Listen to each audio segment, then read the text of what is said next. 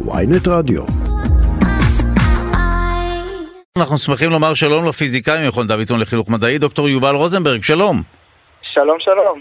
אז הסבר לנו, אה, קודם כל, אה, טוב, אתה יודע מה, בוא נתחיל מפריצת הדרך ואז נדבר על היתוך גרעיני, נעשה את זה הפוך, כי יש פריצת דרך, כי בכל המקומות זה מוגדר כמשהו שהוא תיאורטית מגניב, אבל לא קורה. אז יש פריצת דרך, זה בעיקר פריצת דרך מדעית, עדיין לא, עדיין אין לנו כור היתוך אה, שמייצר לנו חשמל ירוק אה, כאוות נפשנו. אה, אבל מה שעשו בעצם לראשונה זה יצרו תהליך כן. שמפיק יותר אנרגיה מאשר האנרגיה שאנחנו מכניסים אליו. זאת אומרת, משקיעים אנרגיה מסוימת ומקבלים יותר, וזה כבר, זה מה שאנחנו רוצים שיקרה. נכון, בעצם אנחנו כבערך 70 שנה האנושות ניסתה לעשות את זה, ועד עכשיו הדרך היחידה שהצלחנו לעשות את זה זה בעצם בפצצה. אז יש Mm. אה, פצצת מימן, שזו פצצה שיוצרת היתוך, וכדי להפעיל אותה אנחנו צריכים פצצת אטום. אה, אבל זה מה שקורה בפצצה, אה, אה, פצצת מימן? יש שם היתוך גרעיני, כן? כן, נכון. די. משתמשים באנרגיה מפצצת אטום בשביל לעשות אה, היתוך גרעיני ולהוציא. עוד יותר אנרגיה.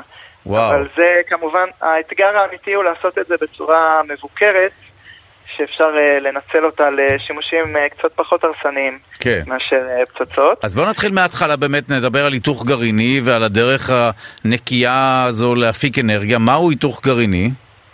כן, אז בעצם היתוך גרעיני זה התהליך שמאיר את השמש ואת שאר הכוכבים, אה, שבו אה, גרעינים של יסודות אה, קלים, כמו מימן למשל, מתחברים יחד ויוצרים גרעינים כבדים יותר, אה, למשל הליום, ובתהליך הזה פולטים הרבה מאוד אנרגיה. זה מה שקורה על השמש שלנו, ככה אנחנו נהנים מאנרגיה. היתוך גרעיני שקורה באופן טבעי.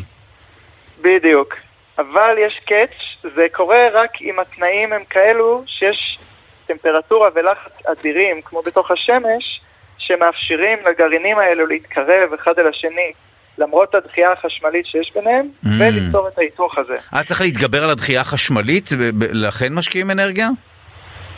נכון, כן. Mm.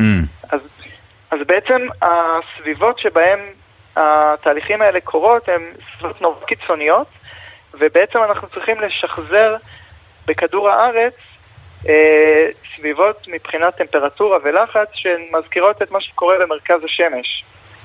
אה, ולא רק זה, אנחנו צריכים לעשות את זה למספיק זמן, ככה שתהיה תגובת שרשרת שתהליך אה, היתוך אחד ישחרר את האנרגיה ויגרום לתהליך היתוך נוסף, שיגרום לעוד תהליך היתוך, וככה לאט לאט אה, יותר ויותר אנרגיה תשתחרר.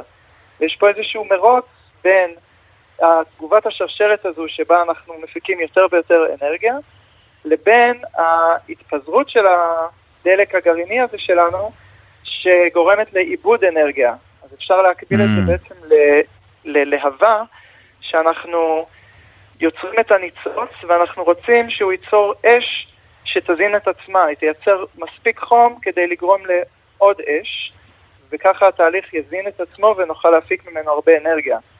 עד עכשיו הצלחנו לייצר את הניצוץ הזה, אבל מעבר לזה לא הצלחנו לגרום ממש לבעירה ממשית. ועכשיו זו הפעם הראשונה שאנחנו מצליחים לייצר יותר חום מאשר כמות האנרגיה או החום שאנחנו מכניסים לתהליך. וזה- האם- רגע, האם באמת- זה מה שאתה תמיד קוראים לו פרפטום מובילה? מובילה? הניסיון לייצר... לא, לא, אבל אתה חייב... אה, אה, פרפטום מובילה זה מכונה שעובדת לנצח. נו, וזה... ופה לא מדובר, אמנם אה, יש שרשרת, אבל אתה חייב מסה שתהפוך איכשהו לאנרגיה, זה לא עובד אוקיי. לבד. נכון. אוקיי. יש איזשהו דלק, אנחנו כן. יוצרים שינוי בחומר. משהו צריך, כמו שאתה אמרת, זה חוק שימור החומר, הוא לא יכול, אה, האנרגיה לא תיווצר יש מאין.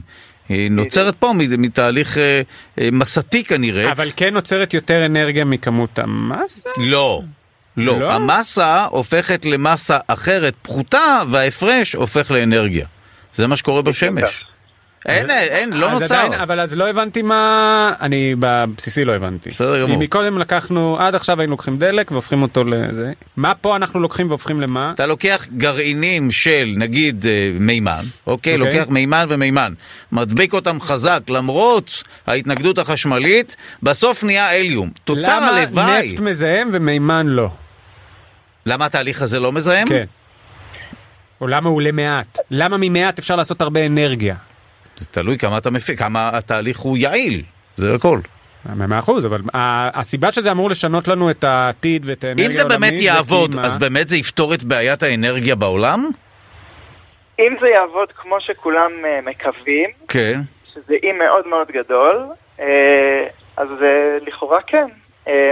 בעצם התהליך הזה, בעצם אפשר אולי לה- להבין מה קורה בביקוע גרעיני, שזה מה שקורה בכורים גרעיניים של היום. שם יש לנו גרעינים גדולים שהם לא כל כך יציבים ומתפרקים ליסודות קלים יותר, ובתהליך הזה גם משחררים אנרגיה. אבל הבעיה היא שיחד עם האנרגיה הם משחררים חומרים רדיואקטיביים, שזה חומרים שממשיכים Mm. להתפרק וליצור לנו הרבה בעיות. התהליך הזה הוא בעצם מייצר לצורך העניין הליום, שזה מה שאנחנו שמים בבלונים של ימי הולדת. אז זה לא משהו מסוכן, וכדי החומר גם במקום להשתמש באורניום ודברים כאלו שצריך לחצוב אותם, אין הרבה מהם, אנחנו צריכים להשתמש במימן שיש אותו במולקולות של מים, אז יש הרבה כן. מאוד ממנו. מקסימום תהיה דליפת הליום ואנשים ידברו מצחיק באזור הכור. לא רגע, נורא. אבל, אבל הכי מעניין זה האם השימוש באנרגיה החדשה הזאת יוכל אה, אכן לאפשר לנו, למדינת ישראל, לא לייצר חשמל בשבת. זו שאלה שאנחנו... היא גדולה, היא גדולה, בסדר. אה, כן. אבל תשמע, בסדר. נשמע שעדיין יש מרחק עצום אה, עד שנגיע ליכולת פרקטית של לרתום תהליך כזה באמת ל- ל- להפקת אנרגיה.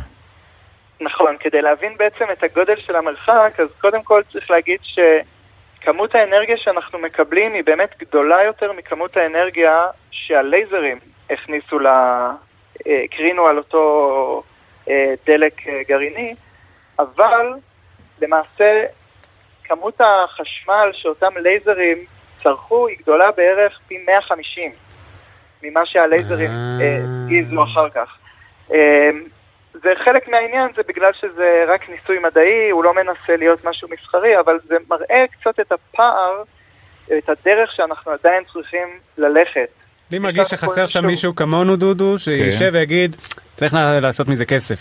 ככה. זה- יש פשוט חסר, בואו נעשה מזה כסף חבר'ה. זה האינפוט. תקשיבו, עליתם פה על משהו? עכשיו בואו נעשה מזה כסף. בסדר גמור. טוב, יבוא יום, אה, נשמע באמת תהליך הרבה יותר, הרבה פחות מסוכן כמובן מביקוע גרעיני, ויעיל רק ש, שזה יקרה ולא יהיה תיאורטי. נכון, אז האמת שזה בדיוק התקווה שעכשיו אנחנו יודעים שהפיזיקה הזו עובדת, הראינו שזה אפשרי, והתקווה היא שעכשיו הרבה יותר כסף יזרום, יהיה התקדמות גם מדעית וגם טכנולוגית יותר מהירה, ואולי נראה את זה בימי חיינו. וואו. טוב, תודה לך, פיזיקאי דוקטור יובל רוזנברג ממכון דוידסון לחינוך מדעי, תודה רבה. תודה רבה. תודה, תודה.